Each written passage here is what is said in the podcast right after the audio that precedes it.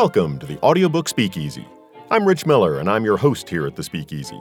This is where you'll meet narrators, coaches, engineers, and other audiobook professionals, as well as some listeners who will be sharing what they look for in a good audiobook. If you're interested in audiobook production, you've come to the right place. Tonight's Speakeasy Chat is being brought to you by Squeaky Cheese Productions on the Cutting Wedge. You can find them on the web at squeakycheeseproductions.com. Tonight's chat is also brought to you by David Stever's Raven Rain, book three in the Johnny Della Rosa thriller series. A hard charging, hard boiled detective who enjoys beautiful women and top shelf bourbon, Johnny Della Rosa's past collides with his future when hired to stop a blackmail scheme against a local celebrity, former pro football star turned car dealer Stan Shelton.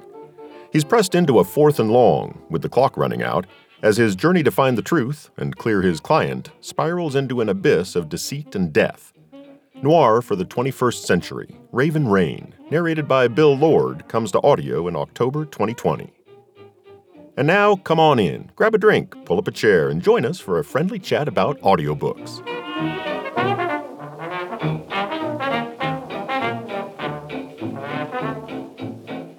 I have a returning guest joining me in the speakeasy tonight. Back in April of 2018, oof, time flies. Sometimes it's hard for me to believe I've been running this speakeasy for almost three years now.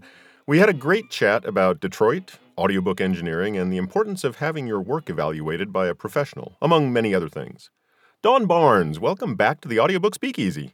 Oh, thanks, Rich. It's uh, it's a blast to be back, and hard hard for me to believe it's been two and a half years, and I don't think you were a beginner at that point because I know I wasn't. How long have we been doing this at that point? Because you and I kind of we knew each other right in the very beginning. Do you have any rough idea? Yeah, so I started the first audiobook that I've got on Audible was from uh 2004 September 2014, so it was 6 years. So I wasn't a beginner, but I also hadn't learned a whole lot by then. I'd only been to one APAC. Okay. Um, gotten some coaching. I, I had learned quite a bit, but as you well know, there's so much to learn in this business um, Yeah. that uh, that I really I feel like at that point I was kind of still a beginner, maybe a late beginner, but I was still a beginner. Um, now I think that I'm like just past beginner, and I've got a long way to go before I get to the expert level. That's so funny. So, I mean, I we started almost the exact same time in terms of audiobooks. I mean, Mhm. I strangely I've been recording for over 40 years now in that I started doing music back when I was about I think I was 17, 18. Mhm. I, I I took a job, I got a job in a recording studio and learned and I I took a class and then they hired me. And because they hired me, uh, I was around all these great engineers and you know, I was kind of go, ah, this is amazing. And I was really happy with that. And I sat next to a guy who was cutting master records and he taught me how to do that.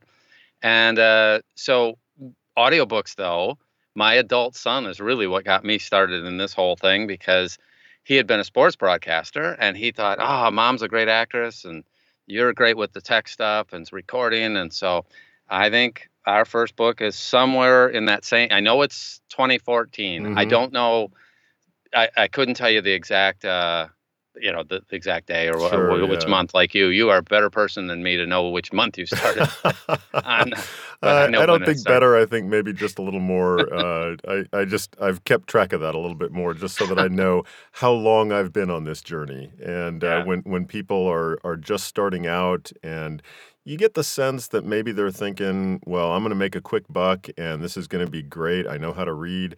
Um, it's it's something that I've kept track of so that I can let people know. You know, it it took me five years Yep. before I felt like I was like on the second rung of the ladder. I mean, it I- it really did take me that long, and and then after that, I kind of feel like I'm in the on maybe the third rung at this point. It's a it's it's a ladder with a hundred rungs, and so I got a ways to go. But I I Uh, feel like I've at least gotten a little bit higher, and I've met so many great people along the way. So uh, Well- so yeah, Well, my my comment on that is, I think you're being modest. I'll put you up at about uh, rung maybe 93 no, out of 100. not a but, but but you've been around a lot of people, and yeah, um, yeah. there is some wisdom or there is some interesting things about people that have you hang around this for a while. You do pick up things whether you intend to or not, and then because you talk to so many people, you've become a student of this, and you hear yeah. what other people have done, what they haven't done, what they like, what worked, what didn't, and you get so many diff- different points of view that you know, hats off to you. Uh, One of the things that I think the people coming in right now is they do think it's a,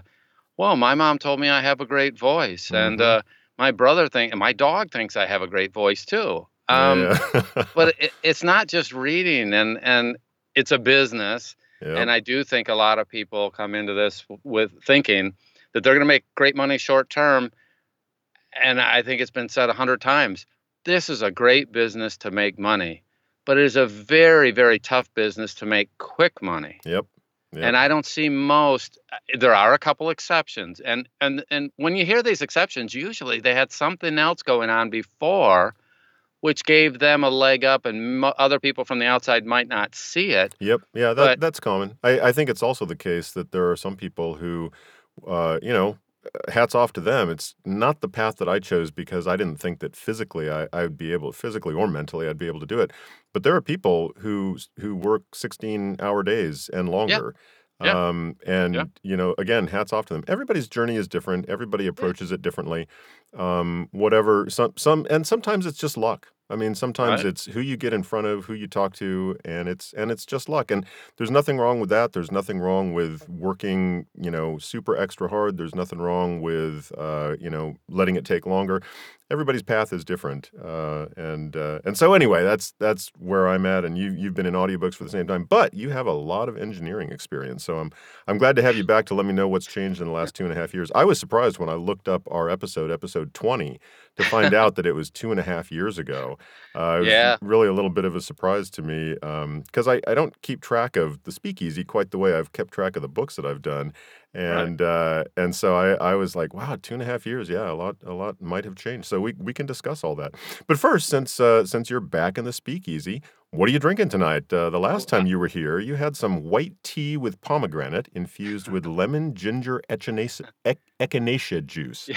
So I'm Yeah. wondering if if tonight is another tea night or if you've got something different going on. No, uh, sometimes, some days I'm drinking so much. I I always have a full glass. Every I do video conferences or video chats with people virtually all day long, and I always have a every one of them. I start with a full glass of either tea and tea and a little bit of lemon, lemon juice, lemon. And today I have the same juice that I had two and a half years ago, but it's just in ice water. Ah, so right. same sort of thing.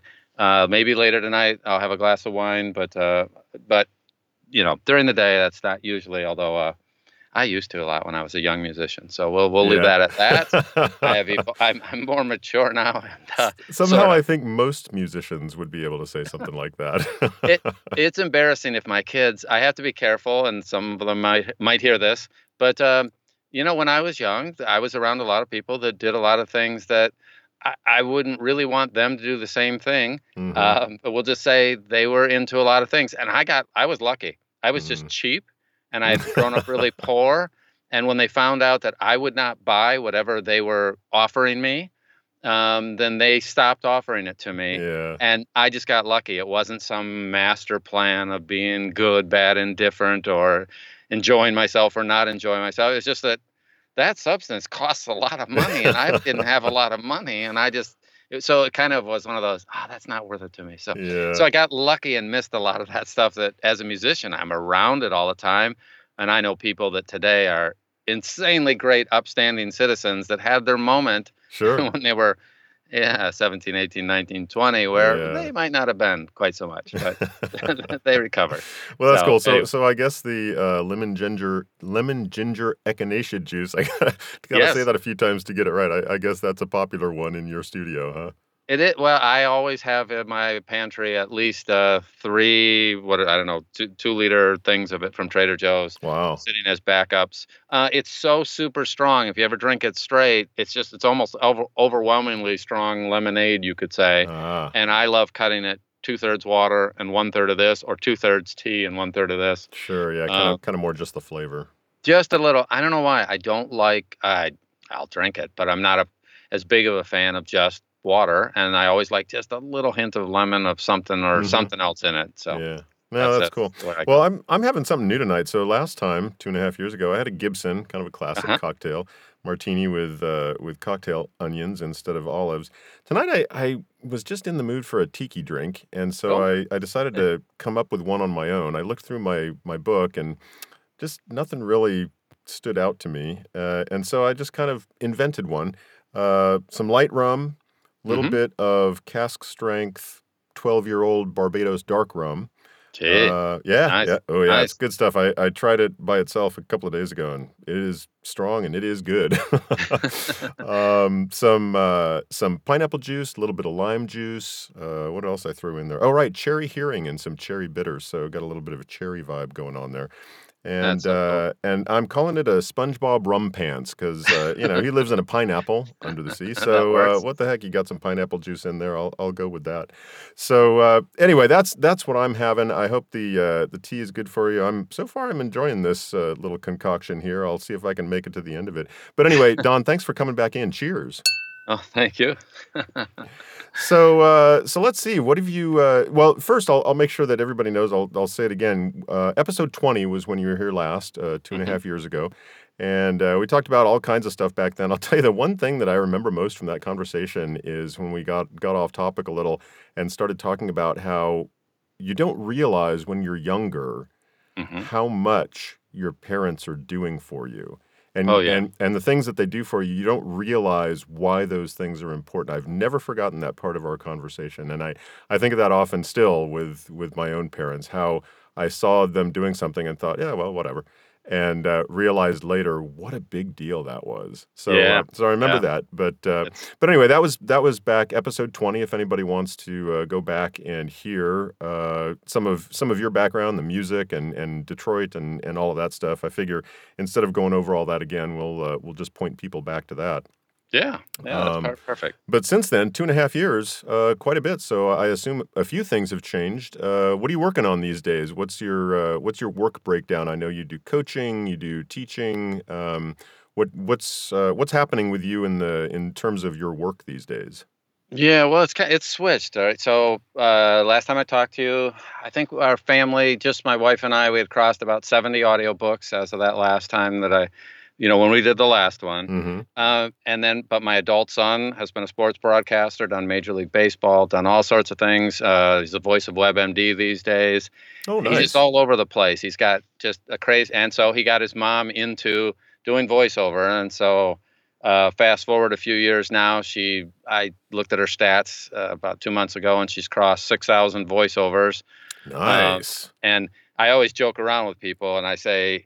If I really want to be irritated, I can call one of about 500 companies and get some woman's voice that I'm really familiar with telling me, press one to go to the restroom and press two to get the heck out of here. I mean, because she's just great. done so many corporate things around the world, and my adult son's over ten thousand, um, and they're both have gone from being absolutely non-technical to both of them. Well, first my adult son got interested in doing some video production, and then he, you know, decided to help me with uh, with some of the training stuff, and he's become reasonably technical. I think he might even be my son. I figured that out. Uh, that's and that's my wife- fantastic. that that that's then- something that he wasn't um, terribly proficient at. That yeah. doing the work that he's been doing, he's gotten very proficient. That's cool.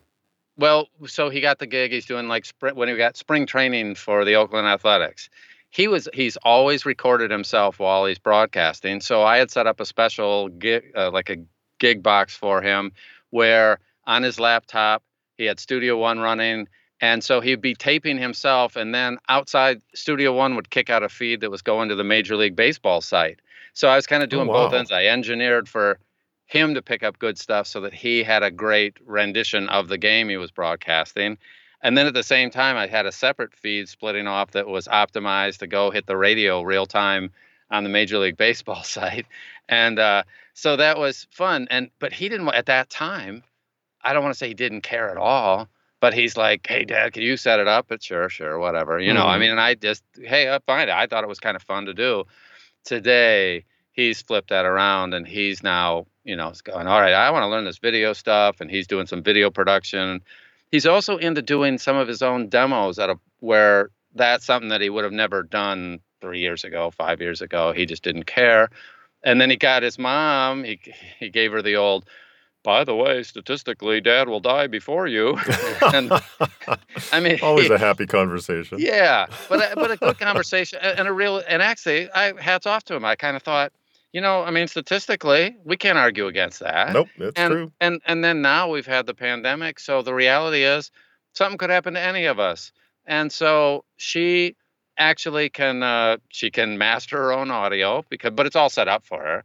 She can run it through RX, uh, but it's all you know, it's all all the presets. She doesn't know all the individual details, hmm but she can run the whole thing from beginning to end and at least once a year like sometimes i go to my son's house uh, to help him do something and he's a couple thousand miles away and during that week she'll do 100% of her audio from beginning to end um, and she masters it she it goes through rx then she runs it and uses spectral repair uh, and and you know instant process and takes out little tiny things and it's pretty wild. She actually can do it. She still That's doesn't know much about it but she knows enough.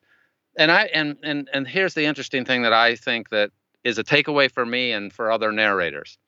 She's never she's been an actress since she's been a, a young you know uh, before i knew her and i we, we met at age like 14 or 15 started dating when we were 17 and then you know been married ever since hmm but um, she just never really cared about this stuff. But what she can do now is go from beginning to end, and if something were to happen to me, she's not stuck. Right. And and it turns out that uh, she doesn't really. She just wants to act. She's like everybody else. But the real interesting thing, is she comes back to me and says, "Wow, I never realized at the end of this kind of word, I have this weird bump in my voice." And I'm like, "Yeah, I've been taking that out for years. I mean, I just." I just would, you know, I didn't say anything about it. What are you going to do? Um, or I could complain, but that didn't help. Yeah. I learned that sort of thing. So what's happened is there's a couple things that she says. My breaths, and I, her breaths certain. She's normally great at this, and she's learned how to have very measured breaths. Now she started off as a singer in the beginning. Her breaths were like asthmatic because she Mm. was used to singing. Right. Suck in a whole so- lot all at once. Get a bunch of air. Yeah. Because they were singing to the back of the room and Sure, it didn't yeah. matter. You could take that breath. Well, that didn't work on a mic. Now, for her doing this, she comes back to me and says, Oh, I see in this situation, my breaths are, are very reasonable. But when I'm stressed for time, like she had something she had to put out quickly, she noticed, Hey, I'm, my breaths are much bigger. And I had to actually bring them down in a couple places. And I said, Yeah, I can always tell if you didn't get enough sleep or if you're time stretched where it's like you have something you need to go to and you're getting something out as fast as you can. hmm And I hear it in her voice, I hear it in her audio. And so the, the takeaway for me was it's kind of interesting. She's never going to master her own audio and be somebody who wants to do that stuff hmm but by doing it on short occasions for short runs there's a couple real takeaways she is now fixing some things in her voicing and making it easier and better hmm and then secondarily so she has a feel for this stuff so she's a better narrator and Yeah. it takes us less time to put something out Yeah. I, and so I think that's great. I, I think that's absolutely a takeaway for uh, a lot of narrators is you don't have to want to be, you know, super tech head. You don't Right. have to want to do all of that, but it's important to be able to understand the pieces and then to be able to listen with a critical ear so that you know what to what to look for and, and what to um, you know kill at the source in Yeah. instead of having to do anything in post. Well, and there are things that I don't think she would have known, and I, in some ways, I kind of thought to myself, "Huh, yeah, yeah, I've been just taking them out for years, or I don't." It's not that big a deal. It wasn't some major, oh, you have to rework your whole thing, but she's just solved some some little things, and it makes her stuff. Now, it also means if we're trying to get an audition out, she can get them out faster because now there's less post to do, and there wasn't much anyway, but there was always some. Sure. And so it's better. And one of the takeaways that for everybody else is that right now, uh, well, you already know this. I'm an admin in the uh, Indie ACX group. There's what, 7,000 plus people? There might be 7,500 people. Something I don't that. It's huge. Yeah. it's it's it's gone. Oh, and that's one of the things that's changed in the last two and a half years. When you and I talked, that group I know was less than maybe three thousand people. Sounds the last about right. and uh, since I'm an admin there, I'm the one that always I every I vet everybody coming in, make sure is if they've answered the questions, I let them in. Pretty much. That's Mhm. about you know. Um, I've also sent five thousand personal messages to each one of them as they join. and some months though, the, with this COVID thing, COVID has changed the number of people getting into this business. hmm And, and voiceover in general, I would say. I know Oh, yeah. uh, a lot of people who I knew previously from my theater days in the Bay Area uh, have recently started to get into voiceover. And it's because I figure, well, I've been an actor. I'm looking into this. I'm out of work. Uh, you know, I'm out of work. I'm out of work for longer. and they start looking for, you know, other ways to deal with that. And uh, it's not surprising that they think, "Ah, this seems like a good thing. But it's, you know, it takes a while to get established, takes some capital to get going. But yeah, I, I'm not surprised that uh, that that group that the indie group has grown fairly quickly recently. Oh yeah, this last so s- there are some months where I've added uh 400 450 people in a Wow. month. Wow. And now, for most of us that have been around a while, I look at it and I think, oh, you know what's going to happen about six months from now? As well, I'm going to assume the world will get back to some normality and people will go back to doing whatever they were doing. Mhm. Theaters will reopen again. And, but so there's going to be a big sell off of equipment in six months. Used voiceover equipment. I can see that. I, I, I just predict. I don't know that it'll happen, but I really think that there will be a lot of people if they have another job because they're going to find out it's difficult. Yep. This is not because the competition is so intense right now because of all the people coming in. And while a lot of the newer people, they're not yet seasoned, they don't know what they don't know. They will in a short Mhm. time. Yep. Um, and so they sometimes have one or two pieces of the puzzle. They're great with the tech. Well, okay, if you're a great, you know, hey, I recorded for 10 years. Well, cool. People want somebody to connect. Yeah. All right. yeah Even on- that's that, that's Yes. the that's way down on the list of what's important. It's important, but uh, Right, it's it's, important. pretty far down on the list. bad tech will lose you gigs, but good tech won't get you gigs. Exactly. That's a great way. That's a great way to put it. Uh, and it's just like you know your recording environment as well. Exactly. Um, you know, you can you can have the best mic in the world, and if you're recording in a you know big live hard surface room, uh, Right, it's not right. going to sound as good as It will who's not work. Yeah. Yep. And and I have a client that I just that's relatively new to me. She's been doing this and she happened to have the acting side of it totally down and she invested and we spent a couple months, but she just won a job or a, a book that she really wanted. And she talked to the rights holder. It had come down to her and another person. Then she got it. She called me. She says, "This is wild. I just talked to this person, and she said she that the rights holder had over 500 auditions. Wow. Now the rights holder did not listen to 500 auditions. No. Or not Okay, not but- more than ten seconds of five hundred no auditions. and so it's not that she listened to 500 but but she was amazed that 500 people had submitted Mhm. an audition on one book Yeah. and i don't I, that's probably not everything but as, as i'm talking to rights holders i get to talk to both i'm seeing you you're getting a lot more auditions. Now what does this mean for somebody who's in this business? I'm telling my clients listen you do not want to be outside of the first 20 people who audition unless you have no other choice. Hmm because there are a lot of rights holders that they hear ah you know bad bad bad rich. Ooh he sounds really good Mhm. okay okay i'm going to bookmark that and then it's bad bad bad bad bad ah that one's okay and then terrible terrible bad ah maybe and what they do is they get 20 people deep and they figure out okay i loved rich all right he was the first one i got to that that, that guy i really like and then they might find one other person in the first 20 that is above average and then they can still go five or ten auditions deep and not get anybody that they either they don't like their voice or their tech stuff's so bad they're not going to deal with it hmm and by the time they get to 30 or 40 of these auditions they start figuring out i really liked rich i haven't come across anybody better do i really want to listen to another 40 to find one who's as good as rich Yeah. Nah, forget listener fatigue. Yeah, they get tired of it at some point, and some people might go a little deeper. But but you're doing yourself a disservice if you can't put your stuff out within and 20 is an arbitrary number. Maybe it's 30, maybe it's 15, but I certainly don't want to. And then I do hear these people sometimes going, "Well, I send in an email to the rights holder before I audition." And I'm thinking, "Really? Don't do that." okay. Now, I mean, my take on that is by the time you send in the email, you've just allowed another 10 to 20 to 50 people to audition. Mm, And and even if they say, "Yeah, I'll wait for yours," the odds of them at, that maybe they still keep it open, but chances are they'll have it filled before you put something in. And then you have the flip side of the whole thing.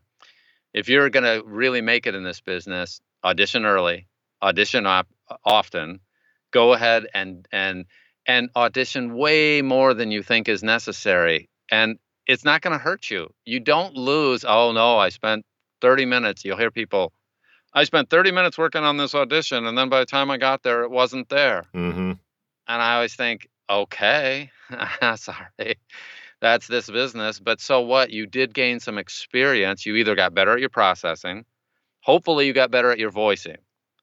And you'd have to do a lot of it. I could. You do, and and the other benefit to doing that, it doesn't feel like it at the time, is that um, you know you learn a lot about Mm-hmm. not just you know the technical side of it or the acting side, but kind of the business side. Yeah. and yeah. you know so you have to go through auditions and so hopefully what people take away from that experience i know i did it took a while but Mm-hmm. was um, being a little more judicious about what you choose to audition for Yep. and um, trying to be smarter overall and more efficient about how you audition Yeah. uh, so the, Well- the time frame is certainly part of that but but Mhm. um, also just you know what you choose to audition for Yep. Now, if so, you, you're going to have two types of people in a sense. You can have to where somebody's out of work and they're just trying to get one. For those people, I just say, hey, if you have the time, audition for way. You don't need to be uh, judicious in the beginning hmm until you're now. That changes. That that whole equation changes once you're booked and you have a couple books. But until you have something, I'm I'm pushing my clients to say, look, I don't care if you do 10 auditions today. You're going to learn something on each one of them. Yeah. Most of them you're not going to get. Yep. And you doing 10, even if those 10 don't work out for you, those 10 will teach you some things and give you some experience that will happen for something a little bit later. And a little bit later might mean a month, could mean three months, because that's the way this business is. But you got to do a lot and you want to do more than whatever you think it is. hmm If you think 10 is a good number, shoot for 30. If you think 30 is a good number, shoot for 100. Yeah, yeah. No, I completely agree. So, uh, well, it sounds like the family work has been going great. Um, what about you personally? Are you still doing a lot of uh, coaching? A lot of, I mean, I know that you mentioned clients, um, but are you still doing a lot of uh, coaching on both Studio One and RX and maybe anything else? Yeah, well, I when we talked last time, I was still doing uh, private lessons basically every single day, and I had gotten to where I'd done over a thousand sessions with people. Uh, some and each one of those people would be sometimes one. I might do an hour, hour and a half with them, up to people doing five or ten sessions. And my adult son, Donnie, basically said, "Hey, we need to put this on video." So I developed two courses. Uh, one's called RX Jumpstart. One's called Studio One Jumpstart. And uh, like everything else in life, I thought that would be easy. And uh, and so I got hit in the head with my own advice of wait a minute, you know, you you you, you put it. So just because I built it, they did not come storming my way. Now they didn't do it didn't do bad in the beginning. It actually did quite well at first, but the normal thing happened, which is you do it and then you need to refine it and then you need to do some make some changes and then refine and that kind of thing. And today it's going great. So I do a mixture these days where uh, people buy the courses and the courses have become wildly popular.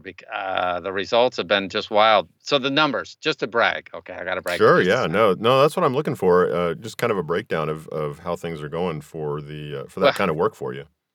Well, I in June I took a I, I was doing some stats. I needed to put together some stats, and I started sending messages out to a bunch of people, and figured out at that point I had over fifteen hundred chapters per week on average going into ACX and and the majors from people that I had worked with. Well, that's great.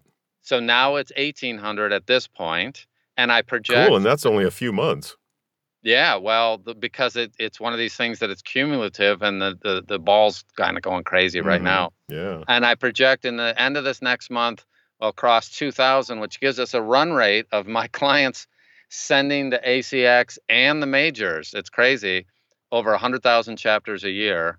Uh, as of, I'm, I'm, it, it looks to me like I'm about four to six weeks away from that happening, where literally 2,000 chapters a week, uh, over 100,000 chapters a year going in, and because I've I've systemized it. My uh, doing it privately is one thing, and I decided to develop and, and make sure I videoed it and had it all in a system so that people who want to make this thing work can just buy the courses and they have you know 90% of what they need and then at the same time anybody who buys the course they get uh, a small amount of my time for free included where i go in and help them fine tune it for their specific situation hmm and i'm really uh, pleasantly surprised. At first it did really well at first then it had a dip then covid came and it went crazy Yeah. uh, Well- in a good way. Well, yeah, and and it, uh, you know, I've I've done a couple of video courses, not with you, but with somebody else with a coaching thing, and um, well, that wasn't so much video, but it was uh, not real time.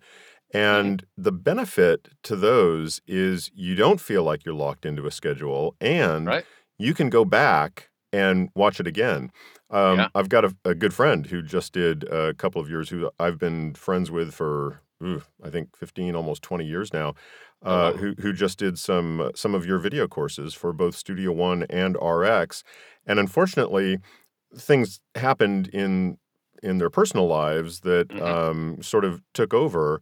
And I heard back a couple weeks later that I'm sure that I've forgotten 90% of what I've learned, so I have to go back through it again. The benefit is you can go back through it again. You don't have to schedule another one hour session with Don Baarns. You can just go Right. back through the videos.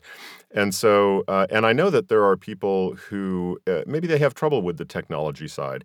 As somebody who, you know, was a programmer for years, the technology for me has never been hard, but I've got family members and and good friends where technology is not their strong suit and they know that. And so Yeah. even in that case, whether it's live or not, having to go back is is almost a requirement because it just doesn't sink in because that's not the way the brain is wired. And Yeah. so having having something to go back to is a, a great benefit. Yep. Well, it was my son. My son that pushed me to it. He basically said, "Look, you know, you're doing all these privates. You just need to. You need to get it all in a system and get it taped, taped, uh, videoed." Showing our age, right? Yeah. uh, so and and it's worked out. The other thing that happens though is then now I'm just answering very often for people jumping on a video conference for five or ten minutes to solve a little problem, and I have found there's a subset of people. Uh, video is excellent for the maybe 80%. I don't know exactly what the number is, but I'm going to pick that. And then there's a subset of people that don't do well with video in that anybody doing video assumes that a client is at a certain level Mhm. because that's what you have to do. Now, I do have a lot of experience with doing this with a thousand people before videoing it, but that means that you, if you took it, you'd be bored to death here and there about some things because you've been doing this so long. You, it's like I know that, I know that, I know that. So it would be below where your current level is. and then then there'll not, be not sure about that, but but I'll take your word for it. Well, but then and then there's going to be a few places where it's uh it's pushing too fast for somebody right because right. because of whatever their background is and where the what I what I envision as the middle based on my experience with all these other people. So video, but then they can go back and re-watch it. And uh, matter of fact, I'm working right now. We, we're really close. We're within about two weeks of our next generation, uh, where we have an upgraded video player, and we're rebuilding the whole back end because it's worked extremely well. But we see that okay, if this trajectory continues for another six months, we're running out. We'll run out of capacity on the servers we were on. We'll run out of. It's just we realized okay before it becomes a problem for our clients, we want to put in the next generation. So we're a couple weeks away. We've been working our brains out here That's great. recently, and so we're excited about what's coming up. So I think we'll be a lot better. And we have the same message. I mean, I preach this over and over again. Um, if we don't do it, our competitors will. So I decided we're going to do it. We're going to upgrade before they get a chance to do something, and they're free to do whatever they want. I'm just I don't even directly worry about them, but we're going to have our second generation before we have someone come in and do something. And I think narrators out there have to think about the big flood of people coming into the business. Now, Oh, somebody yeah. like you that's well established and you have you have relationships, you have experience, and you're at a whole different level than somebody coming in new. But somebody coming and- in new has to deal with competitors at a level that you and I never dealt with five years ago when we were starting out. I mean, it's Yeah, but but even so, I mean, I I still am concerned about the flood of people in terms of competition. I'm not, I'm not overly concerned, and the thing that I love about this industry is that everybody helps everybody else, and I'm Right. I'm very happy for my colleagues who get books that that I don't get, and and that's great.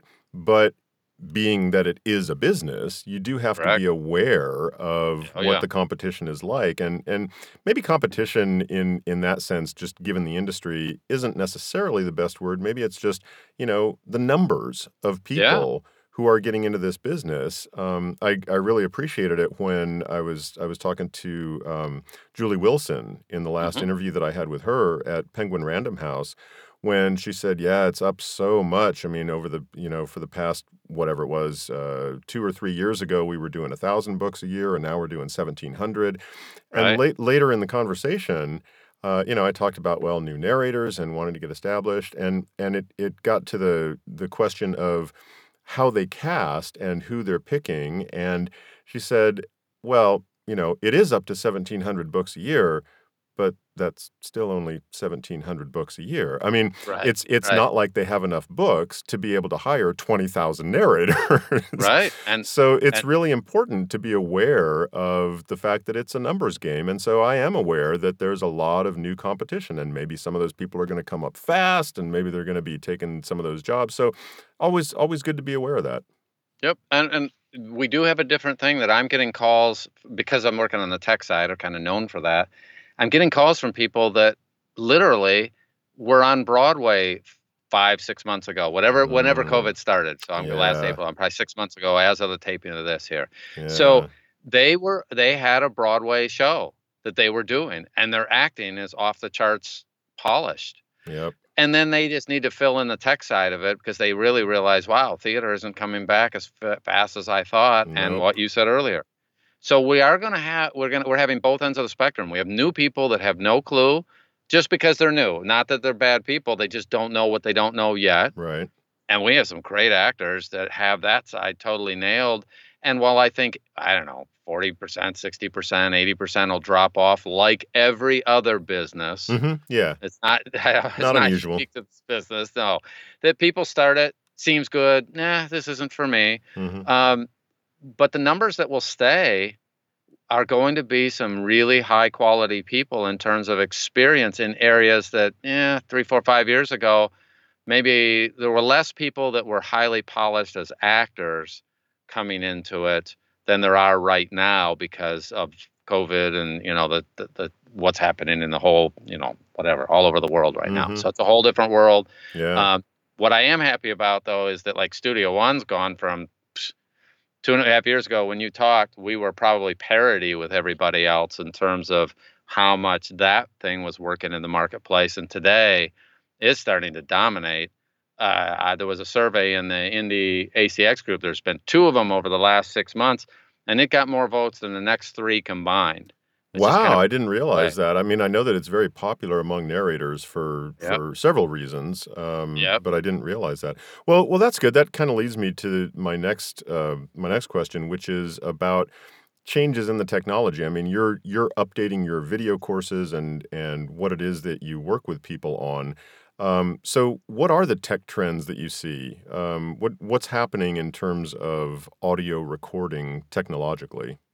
Yeah, well, you've got every piece of software continues to upgrade so that our tools that we get to use continue to get better and better. Uh, hmm even the worst of them gets better and better. So it's better at the low end, it's better at the high end. There are more shortcuts available. RX has come along to the point where it can deal with issues that it never could deal with before. And I have people going to the majors that have an air conditioner in their space, and because they live in Texas or they live in a, a very warm environment, and they're pretty much realized, hey, I just I have to run more air, and we're taking it out with RX at a level that we never would have done a few years ago. So the tech is allowing more people to work in more situations. While I never like taking things out with tech, if we have any other option, I am seeing the tools have matured to the point where they can do it. And then you have the secondary thing where punch and roll, when we talked two and a half years ago, there was some controversy in the business about, oh, should I do punch and roll or should I not do punch and roll? And not everybody does. You can still find people that have been around a while that have a few hundred books and they've they've they don't do punch and roll. Yep. But it's become the thing that's just standard and that's what people are starting to learn right from the beginning, which does allow them to put out auditions sooner, which does allow them to have an easier and less time consuming path instead of all the editing that I did, you know, when I started out. I mean, it was crazy. Before I was doing punch and roll, all the work I had to do, Mhm. and almost everybody else. So people are now starting with better tools than we ever dreamed of. Maybe that's And maybe that's why I haven't seen recently very many posts of people asking, "Well, so what is this punch and roll that I keep seeing referenced?" Yeah. Um, because you're right, two and a half years ago, that was frequent. I would see, Yeah. well, I'm using a dog clicker, and I keep keep right. keep seeing people talk about punch and roll. What is that? I don't see that all that often anymore. So I could see how it's um, how how it's definitely gained in popularity from the get go. And I will raise my hand on that air conditioner thing. Um, I'll tell you, we went through the summer. And Mhm. I, you know, normally I would try to schedule my recording so it was during the day when my wife was at work, and I wouldn't really care if the house Right. got up to 85 degrees. Um, Exactly. and then I would I would just schedule things so that I could turn it down an hour before she was going to get home, and she's been home since March. Right. Um, and Right. so I I was trying to schedule it so that I could turn it off and then turn it on again for a half an hour, 45 minutes so that she wouldn't be roasting, and then Right. turn it off and record for a half an hour and then turn it on again. And by the by the end of the summer, it was um, really wearing on me. And I thought, uh, by before next summer, I Mhm. have to figure out how to deal with this. So Yeah. one thing that we did was we got a new air conditioning system, which is great. It's uh, it's a variable speed, and so it's not go. always running super hot. But Right. here in Tucson, it's Mhm. going to be running super high most of the summer. Right. And and it was when it's running at its highest, it's just as loud. So uh, I went ahead and got RX, which I hadn't before. Mhm. Um, I've been outsourcing for a while, and I just leave all of that stuff to to my Yeah. editor. But I finally, you know, if I'm going to be submitting, you know, quote unquote clean audio to Right. a publisher, um, I don't know that they're going to be happy with this air conditioning running in the background. And so I went ahead and got RX, and I watched your video on taking air conditioning out. It's from I think it was from two or three years ago yeah. but the but the the, the principles still apply in Yep. the tool. And so i went through those steps. I did it exactly and i was amazed at the result. I listened to them side by side and i was amazed at the result. So i i totally see what you're saying about the tools getting better. And, and and what you just said though is what what's happened over the last year is that there are people in so many recording situations that before they had an option they could record it at, during the day they could record during certain times. But with everybody home now all the time it's changed the dynamics but also the tools have matured so that if you knew how many people I have going to the majors that uh, in some ways I think ah you really should invest more in your room. Okay I've thought of that but I don't say that out loud um, but sometimes they can't in that they're in a situation that they're in a condo Mhm. and for them to move or to you know it turns out that the situation they're in they're already a great actor. They already have contacts and all they need is a tiny bit. They don't need a major rework. And so the tech and i used to go no no no we're just going to try to solve it the other way. And now i go well you know what? We add eq to your voice. We have a high pass filter. We have a limiter on your thing. What's the difference if we do it right? And really i just call them my 007 stacks where where we do something that I look at it as an engineer and say, nobody will know we've ever been here. Mhm. And that I won't I want to make sure it's that I look at it and I just think, oh, Rich has a great room. I don't know you have an air conditioner running. You had this fascinating thing going on with the majors. The majors now are are sometimes blown away because there's so many people at home now being able to submit things in a pretty quick fashion. They're not working another job now hmm and they're getting so many submissions that some of their engineers can also get overwhelmed and they don't have the time to go through things. So I get this call that says, My last book had so much mouth noise, I thought their engineers would take it out. Can we take it out before I send it to them? And I'm Mm. like, Yeah, sure, no problem. yeah And so they're they're they're not doing a full, you know, full blown, let's make it mastered and send in a finished thing. But they're taking out their own mouth noise before it ever gets to them, knowing that sometimes those engineers are now overwhelmed. It used to just be the ACX people would put through stuff that wasn't you know was just okay. Mhm. Now sometimes the majors just don't have time. They've got enough coming in. So yeah, the tech's really matured, and Studio One is killing it. And so it's you know my business going crazy in a good way. Yeah, no, Uh, that's good. Um, I know that you're familiar with a lot of of um, DAWs, a lot of um, digital audio workstation software. Yep. But but you but I also know that you focus on Studio One. Um, What do you keep up with the other ones? Do you keep up with Reaper and and Audacity and and the other ones? I irritate all the all of the people in the other groups all the time. um, I'm a member of every dog group that I can find. I, I literally and I scan them at least once a week, but very often more than that. I, I do not read every post, but I scan looking for what are their strengths, what are their weaknesses. I, I have a paid copy of Reaper. Okay, Mhm. I have a paid copy of Twisted Wave. I have Audition. I I buy them all um, simply because I want to keep up with what they're doing. Sure, yeah. Uh, one of the things that irritates me in this business is there are people who have worked with one tool and they tell everybody this is the greatest tool.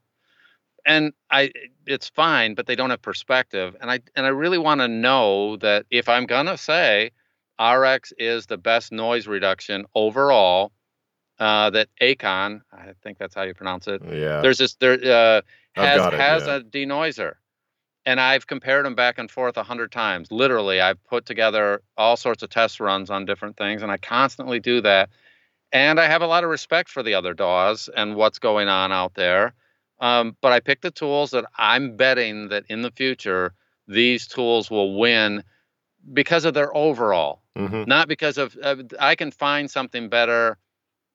uh, I can find a feature I like better in Audacity or that's missing from Studio One. Mhm.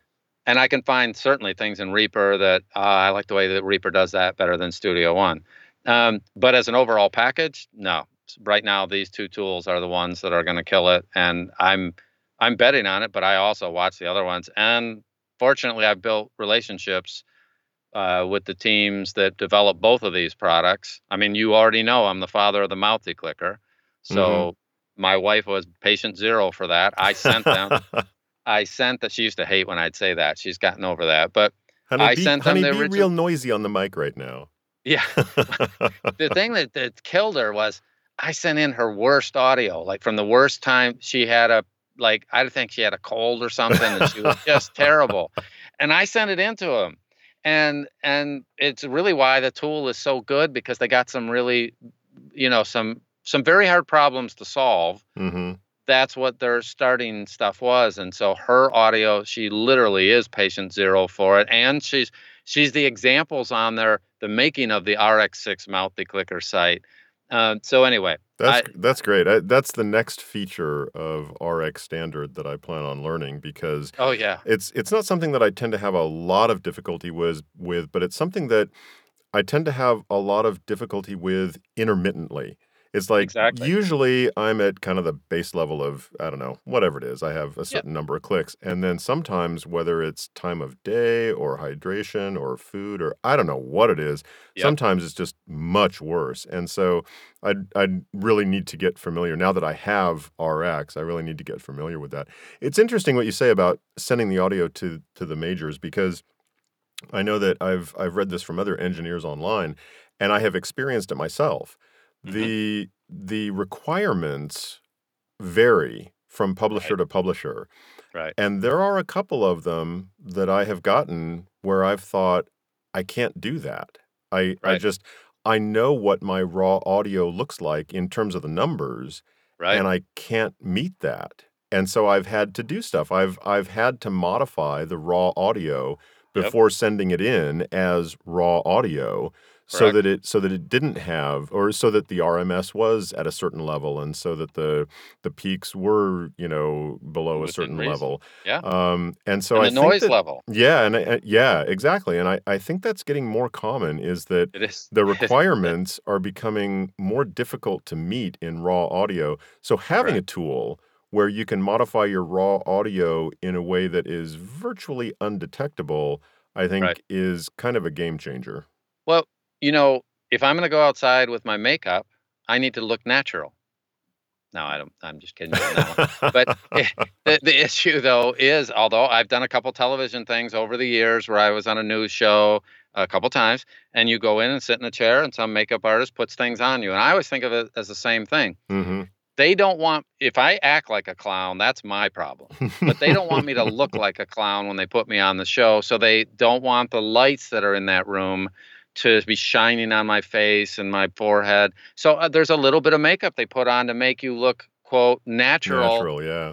over a camera. Well, we have the same thing here where if you do a little bit of makeup using RX the right ways, then you can go ahead and just put a couple little uh, touch ups there and it goes in and everyone assumes it's raw.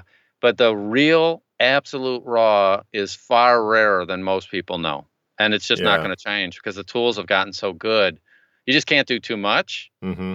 Uh, you, you there's a there's a couple little kind of rules that I have for myself, but as to how much I do, and you just want it to still look like okay, my room is just really good. And I have people right now. There's a gentleman I can think of right now who is on his 15th book as of uh, about three months ago. I don't know where he's at now, but he was about 50 three months ago, and he came to me and he had gotten rejected from them before he had his first book and we did a little touch up and he just went back and said yes i've made some tweaks. He did not say his tweaks were tech. Mm-hmm. Eh, they, you know they, i believe they assume his tweaks were he had done things to his room or his mic or his inter- i think that's what they believe but we didn't tell him any different. Yeah. we just said Yeah. done some tweaks. And they said oh this is much better. This is great. We can work with you. And you know today's 15 books in. So you can do it you just have to be careful there's a there are some rules there are some guidelines and it's just a matter of doing it For, gently and yeah. don't make it worse exactly. For any of these tools, it's almost always a matter of doing it gently. I, I actually bought Acon uh, Digital Restoration Suite. I think it was ooh, probably five years ago, Yep. and uh, and I did use it for a while. And at some point, I was listening back to something, and I I noticed multiple digital artifacts in something Yep. that I had declicked right and I and a couple of them was like, well, I'm going to look at that as the way that I look of a look at a lot of mouth noise, which is that I think that narrators focus on it much more than listeners do. correct But there were a couple of times when I listened to it and I thought I would notice this, anybody would notice this as a listener. And and I thought it's just it it sounds goofy, it sounds digital. It, it sounds like you're looking at a screen and you see the pixels flutter, you know? It just right you just you notice it. It was very noticeable and so I stopped using it. I thought if I can't trust this software um to to do what I want it to do without adding a whole ton of digital artifacts and and in a you know a book where the only thing that you're hearing is the human voice i right. consider a few to be a lot. Um you know I, I just thought i just can't do this. And so i stopped and i i allowed myself to think you know i think that listeners don't focus on this as much as other people. Never gotten a complaint about it. But Yeah. like i said there are times when it can be problematic and so uh de- mouth declick is is definitely next on my list. Well, mouth declick's one of the few that uh, that one's actually harder to create artifacts with. If somebody it uses it even reasonably, and they even push that one, that one's just a different animal than the others. It was it was created far later in the cycle. Where if you could look at some of the denoisers, I happened to I, I'd become friends with the guy who wrote the original denoisers in RX and the original declickers, and I got to see that okay, the mouth declicker is the result of him having over five years in the marketplace with his original stuff and being able to refine and figure out how to do it at a level that is actually better than what he had done in previous generations because he improved, the technology improved. mm-hmm. The processors have so much more power these days that he knew he had, could do some things that he couldn't do in previous generations. So, yeah, the tech moved on. That's one tool that that people can use. And uh, the other thing that people don't understand is some of these other denoisers are actually pretty good in many situations, but nothing beats having the visuals in a spectrogram to see what these things are taking out and giving you that secondary look at it. Now, for me, everything is about listening first, but then you can cross check it hmm just like you do in all sorts of other things in life. It, you don't want one way. If if we're driving and we have a rear view mirror, most of us that are a little more mature, we use the rear view mirror. We also do a shoulder check to verify that that there's no car beside us when we're changing lanes. We Mhm. don't depend on the mirror only. Right. The mirror's usually right, and it's all gotten better now that cars have their own little uh, you know uh, lane indicators and things like that. But point being that we cross check things in life, and now when you have the visuals as well, that's how you tune all these things. Also, is having the visuals to go along with what you're hearing, and when you know what to look for and you know what to listen for, ah, amazing what we can do these days. So Yeah, it's no, pretty wild, and it's going to get better. That's great. That's great. And yeah, I I agree. I mean, I'm sure that it will. Sometimes it's it's frustrating when it doesn't happen as quickly as you'd like. Well, why doesn't this tool do this? And why is it so hard to make this happen? Eh, give it a couple of years, it will. It will. It will. I, there's, you know what? It's going to put engineers. Uh, I don't want to say out of business, but it is going to reduce the need for them. People today who choose to can master their own audio without an engine, without an engineer if they have the right tools, hmm and and it comes out pretty amazing. Yeah. Okay, and I'm and it's like a lot of things in life. Could it be better in a couple instances? Yep, it always can be better. hmm But can it be something that's way, way, way above average without having an engineer? Once it's set up these days, the tools can do it, and it's at a different level than it was, you know, a few years ago. And I just don't see that stopping. yeah. And you know, and also I see even the proofing stuff. You, we, I, we could at some point we should talk about the Pozotron world and what's happening with all that proofing Ooh, stuff. that's a whole other conversation. I'm not Yeah, prepared for that one right now. yeah, it's a big can of worms. I know. It says It love it, is. hate it, whatever. yeah. but it but it is an example uh, where right now you see it's in its infancy. Yeah, and, and And- I, I do I completely agree with that, and I and I do Yep. look forward to seeing how that tool and how other tools like it might might progress to where Mm-hmm. Yep. it's uh, a different situation. Um, yeah, you know so we'll, get that- we'll leave that one for now, but we can talk Yeah. about it. It's pretty amazing, and and it's controversial, and it's always going to be. yeah What, but but the same thing has happened with with a lot of the engineering stuff already. That things you used to uh, five years ago, three years ago, you needed an engineer to do some stuff. Now the tools are at the point where a lot of people, without any effort, once they're set up, can get some great stuff, and they don't need an engineer looking handling some aspects of this. And I just think that'll continue over time, and the tech will, the tech will continue. So a lot of people are, if it ain't broke, don't fix it, and I, I do agree that you don't want to change just to change, because that's that's not helpful. Right But I think that if you're not watching for what's coming down the road and you let your competitors who are good actors have access to great tools and they can put it out faster than you, then they start winning auditions that you were absolutely qualified for, but you didn't get something in fast enough because they had better tools. yeah And that's that is coming down the road for people that stay in this business. So uh, I hope people are hanging on, you know. yeah no I I, not- I agree. Um, pay attention to the industry that you're in, whatever that industry happens to be. Uh, and, Absolutely. and see You what's happening and, and all the aspects of it. Um, Yep, So one of the things that we talked about uh, last time, back in episode 20, two and a half years ago, was the importance of making sure that you have your work checked by a competent professional in whatever that happens to be. And uh, if I remember correctly, you're doing something like that on the tech side. Yeah, I started. I was kind of crazy a little bit earlier this year, and I started something called Expert Ears. I've got a page on my website, literally called Expert Ears, and I and, and if you know, I mean, I was always resistant to the word expert. I just hate the term. I hate the idea that I that expert always implied to me that some guy thinks he knows it all Yeah.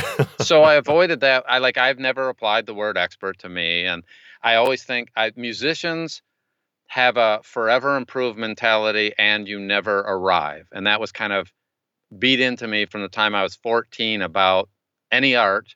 You will never arrive. You will never be as good as you can be. You know, never. You will never reach your potential.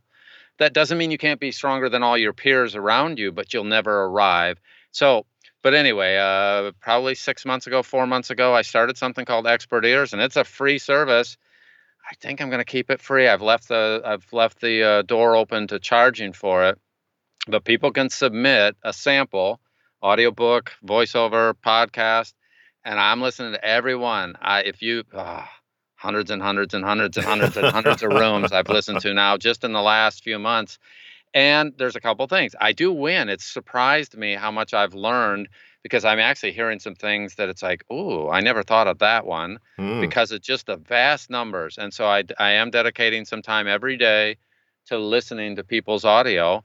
And it's uh, so redbarnsaudio.com uh, slash expert ears. My little plug there. Sure, no, that's Um, that's fine. But it's a I free it's- service. I think it's a great service. I think that if more people understood how important it is to Yep. make sure that they, even if they can't improve X, Y, or Z about their space, at least being aware of it so that Yep. in the future they might be able to improve X, Y, or Z. I think that's super important. And so I think it's it's great when there's somebody like you who's offering a service, whether it's free or not, to to somebody to at least understand what the challenges are that you're facing when it comes to uh, room or tech or whatever it is. So so yeah, I think it's great. I'm I'm happy to have you plug that here. Well, and I've been excited in that a lot of times it's like, hey, go to the resale shop and get some more moving blankets or blankets and put them up on your walls. I mean, sometimes it's not a big, oh, go spend a bunch of money. hmm Yeah. It's there's some simple things that people just didn't think about because they're so focused in one area and they or they're way too far away from their mic and no one's telling them. And it's like me having bad breath and I'm out at a, an event and nobody's saying, "Whoa, Don, yeah. have a mint or have some gum or yeah. do something and nobody's saying anything um, my job I, I take it pretty seriously i am even if i have to i am very nice about it and and people should have submitted things that i think okay that's not really strong but that's it's not it's not going to take us you know $400 or $10000 to solve that problem that's something that you could solve for 50 bucks hmm and you can make your stuff so much more competitive. So anyway, I'm really happy with it. I'm going to keep doing it as long as I can until I can't do it anymore for free.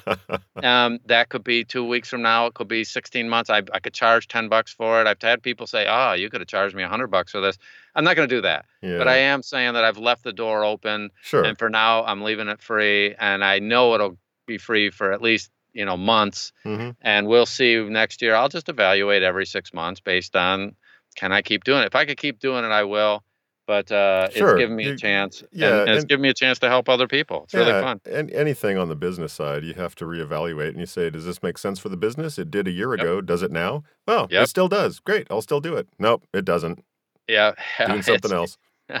But it's taught me a lot. It's taught some other people a lot. It's been fun. Um, we actually have a riot because I do a 15 minute free video chat with people. So I've been able to talk with, uh, if you knew how many hundreds of people, Yeah, I'm sure. it's crazy and and it's embarrassing because i'll talk to somebody on a video chat for 15 minutes and then i don't talk to them for another three months for whatever reason Mhm. and then they come back to me and i have to i have to admit oh you know i don't really Who's this again? who Yeah, are." now I understand. I'm, I'm, you know, especially being a moderator in the indie ACX group, that's like 7,000 people, like you said. I mean, there's a lot of names.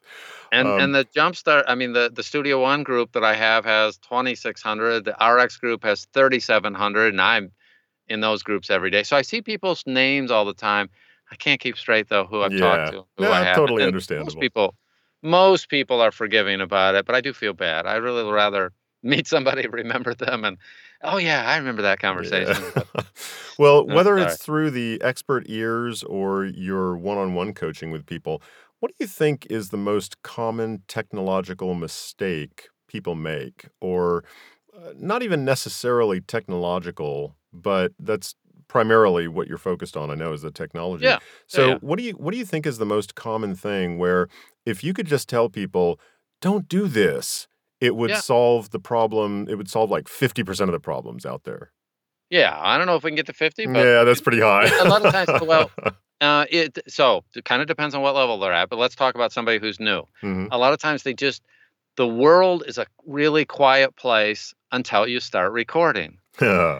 They don't realize, for example, uh, a lot of these people live in these elite places that have a refrigerator, and they don't realize that that refrigerator vibrates some some uh, beams in their floor or their ceiling, Mhm. and it's picked up in a lot of in their recording space and it's quiet enough that they don't hear it but once we amplify something up to the final level then that refrigerator is now heard Mhm. in their audio. Yeah. It can also be re- air conditioner, and it might not even be their air conditioner. I have people I've just worked with recently.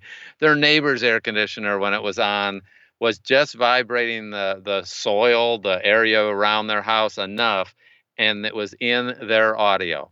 Well, the the Um, video that I watched, I think from a couple of years ago, it was at least a year ago, might have been 2 years ago, when I was looking to fix my air conditioning, if I remember correctly, the situation was an apartment building, and it was the air Mhm. conditioners that were up on the roof that had Yes. nothing to do with your unit. You could turn yours Right. off, but they're still running up there.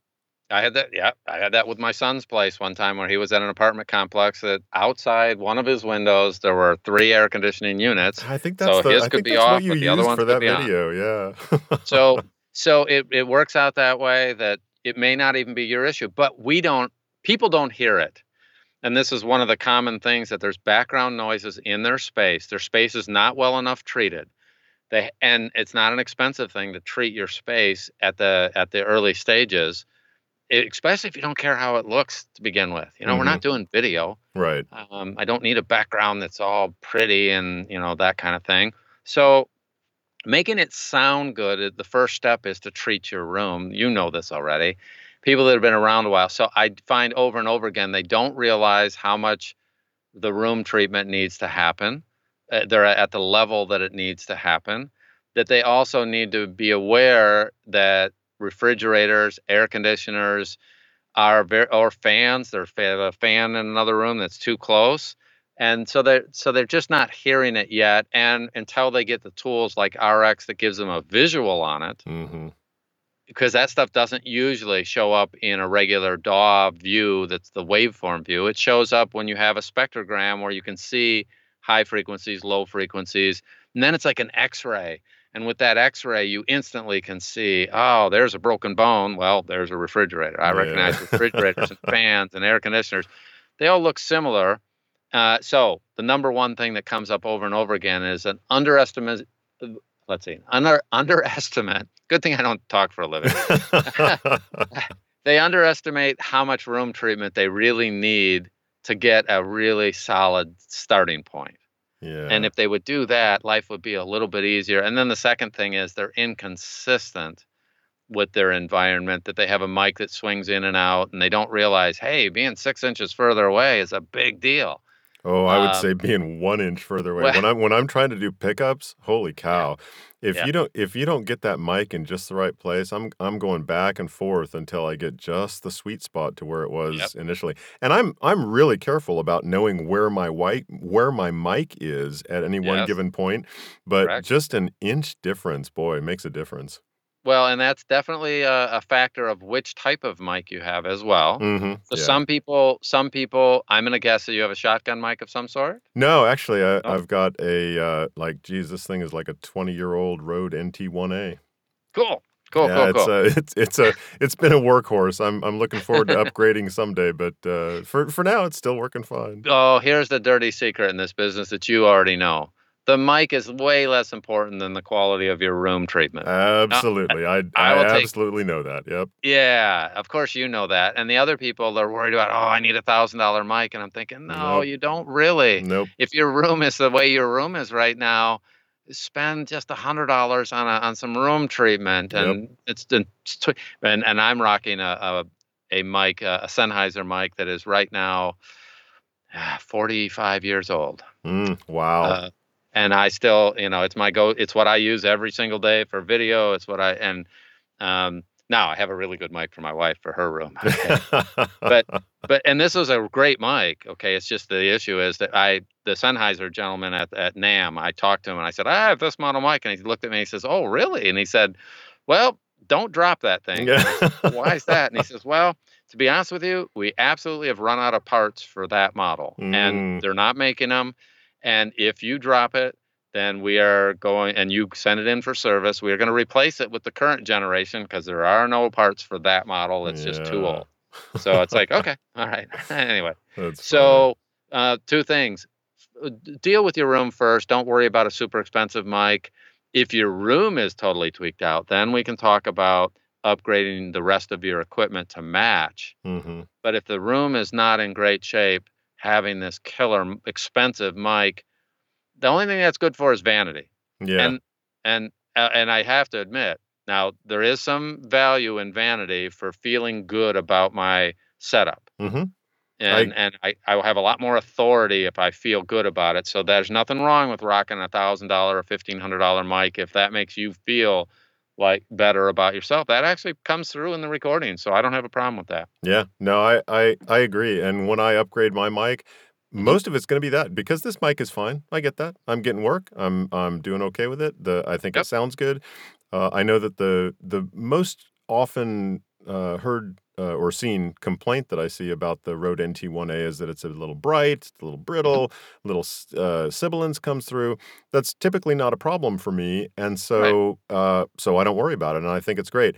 But when I have the money, I'm going to upgrade to the mic that I want because Yep. I can, because Yes. I want to, and that's the only reason. Yeah. I'm okay with that. it's like driving a brand new car. I've done Yeah. it a few times in my life. I've I've purchased two new cars in my life, and the rest of them have all been used. yeah, And there is some fun in driving in and being the first one to put the first ding in. That part's not fun. But, yeah, but but it's still nice to know over the car that when there was a ding in it, I put it in there instead of the other guy, Yeah. and that's fine. So I respect that, but it's not. not if we're necessary. talking about new people getting started, yeah, the that- mic is the least important overall within reason. I do say it's it's helpful if you get into a mic and mentally you're probably thinking of about a $150 mic, 150 to 250 if you can pull that off. The mics in that range these days are really nice for Yeah. that kind of price range. I Yeah, mean, it's talking about- Yeah, talking about the software getting better, mics have too. Uh, Yeah. better and less expensive. So And so anything in that range for for getting started, and then it does help. Uh, and this seems self-serving, but if you do have somebody listen to it that actually has the ears to hear the differences, they can show you things. Like I show people things right in. I just do a video chat and show it to them in RX, and I say, "See that right there?" And then when you can isolate it, then they start saying, "Oh, now I see it." And it's kind Mhm. of like anything else. If I have a little spot on my shirt and you notice that I have a spot on my tie, for example, then it's just a distraction. But once you notice it, you can't unnotice it. Yep. Once you hear mouth noise, you can't. You end up recognizing it elsewhere. yeah. Uh, I think there's some debates going on as we're filming this or video or uh, recording this. And if those guys have mouth noise, I notice it all the time. mm-hmm. All these live things that people are doing, I've learned to ignore their mouth noise. Any live situation, if you listen to it and if you have the ears, you can hear. Assuming you're on a decent playback system. Yeah. Okay. Yeah. And I I watch Netflix and it's like, oh guys, and it's a distraction, but that's a whole nother subject. Yeah. So No, it, it anything is. else that I you can think of that uh, that that uh, I can assist with today?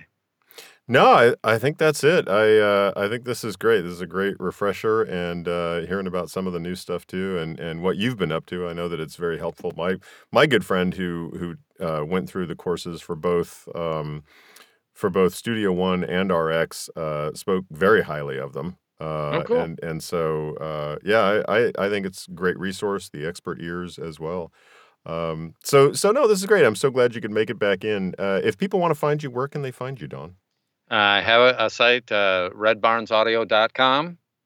And of course, my last name is spelled funny. It's uh, two A's and no E. It should look like a typo. Is how we joke about it. Uh, but two A's and no E. B A A R N S. Uh, so Red Baarns Audio, all one word. And then, of course, I have s1jumpstart.com and rxjumpstart.com. Oh, great! You've got And, uh, separate so- websites for the uh, for the courses. Yeah, because I needed to make it easy for people. If they're, I mean, because a lot of people who have the RX stuff, they could be on Audacity or they could be on Pro Tools or they can be on Reaper and they're just doing the RX Jumpstart. So it's not just people that are doing Studio One that also do RX. Uh, Mhm. I've got people on every DAW that exists out there, which is why when you asked me earlier, do I keep up with the other ones? It's like, oh yeah, because a lot of my clients Oh, are sure, on yeah. the RX side, not just the Studio One side. Right. So yeah, hadn't thought so that's why I have to follow the other ones, uh, and I follow them because I have so many clients on on whatever. I don't really care. I'm kind of agnostic to that. I do think Studio One's the best package overall, but I have a lot of respect for some of the other things, and I've seen people just kill it, and they almost could use an eight track. Okay, yeah. back in the day. Uh, so I have seen people that do kill it using all sorts of interesting things. I do sometimes think, wow, you're working way harder than I would ever work or that I'd ever care to work. And they're working extra hard, but that doesn't mean they can't be highly successful uh, using a lot of different tools. So Sure, I'm yeah. pretty agnostic on that. All right. No, no, it makes sense. So All right. Well, Don, thanks so much for coming back in. I hope that the uh, that the the um, juice infused water was. I'm, I'm not sure how to put that exactly. Yeah, yeah. the, uh, not sure. I, I, I hope that combination was good. The uh, the SpongeBob RumPants is almost gone. I gotta say, I'm I'm I'm a fan. Kind of a, Yeah. a homemade tiki. Well, it's funny when you said that. I thought, oh, the one drink that I I might have considered it would have been like a mai tai type Oh. thing. Yeah, Mai Okay, Tai's a which is- classic. It's just a classic of what you're talking about. It's some rum and some some juices, and that would have that would work for me as well. So you and I are on the same page. And I- I'm I'm about two thirds gone on my uh, ice water uh, echinacea Well, combination. That's So, good. That's good. I um I, I would have thought of a mai tai, but I don't have any orgeat at the moment, and um, it's kind of hard to make up on your own at the spur of the moment. So Yeah. uh, I just decided, you know what, I'm just going to make up something myself. So I what I what I was thinking of with the Cherry Heering was uh, kind of going in the Singapore sling direction, but as a tiki rum drink instead of a gin drink, and uh, Yeah. I don't know, came out pretty well. You know, the the great thing about a lot of that stuff is uh, it doesn't absolutely matter one way or another. long No, it doesn't. up tasting good. So that was that's smart. I like your attitude. about Exactly. that. Yep. So, It worked fine. Cool. Cool. Cool. right. Thanks a All lot, right, Don. well, Appreciate and thank you for inviting me back. I really appreciate it, and uh, you know, I look forward to doing this two and a half years from now again. All right. It sounds good. I'm sure that there will be a lot more changes in the next there two and a will be, years. and you and Yeah. I will still be doing this. I predict. I And, predict uh, the same thing. all right, we'll talk to you later. Thanks All for right. having me on. Thanks, Don. Thanks. Bye bye. Well, that's it for tonight. Many thanks to Don Baarns for coming back in. I enjoyed hearing his observations about what's changed in the audiobook world in the past two and a half years, and about his expert ears and jumpstart programs, and I hope you did too. Don't forget to check out the sponsor for tonight's episode, Squeaky Cheese Productions. They're on the cutting wedge. They're on the web at squeakycheeseproductions.com, and I'm very grateful for their support of the audiobook Speakeasy. And remember to keep an eye out for Bill Lord's narration of David Stever's Raven Rain, Book 3 in the Johnny Della Rosa thriller series, coming soon to Audible. Bill nails the narration in the first book in the series, Auburn Ride, and I'm sure Raven Rain will be just as good. Many thanks to Bill for his support of the Speakeasy. As always, you can find the audiobook Speakeasy on Apple Podcasts, Stitcher, and Podbean, and all the usual apps. And you can find me at richvoiceproductions.com, where I've got some samples and links to audiobooks I've narrated, and where I'm also posting episodes of the audiobook Speakeasy. If you're enjoying our Speakeasy chats, please take a few minutes to leave a review on Apple Podcasts or Stitcher. And if you're not enjoying them, please find a podcast you do enjoy and leave them a review. If you think this show is educational, entertaining, or valuable simply because it gives you an excuse to sit down and enjoy a cocktail in an otherwise hectic day, I'd really appreciate it if you'd add a buck or two to the tip jar. You can make a per episode donation by signing up at patreon.com slash audiobookspeakeasy, or you can make a one-time donation by visiting paypal.me slash audiobookspeakeasy. Any financial support is greatly appreciated as it helps me keep the lights on here in the speakeasy. Until we see you here in the speakeasy again, I hope you can find some time to enjoy an audiobook. Cheers!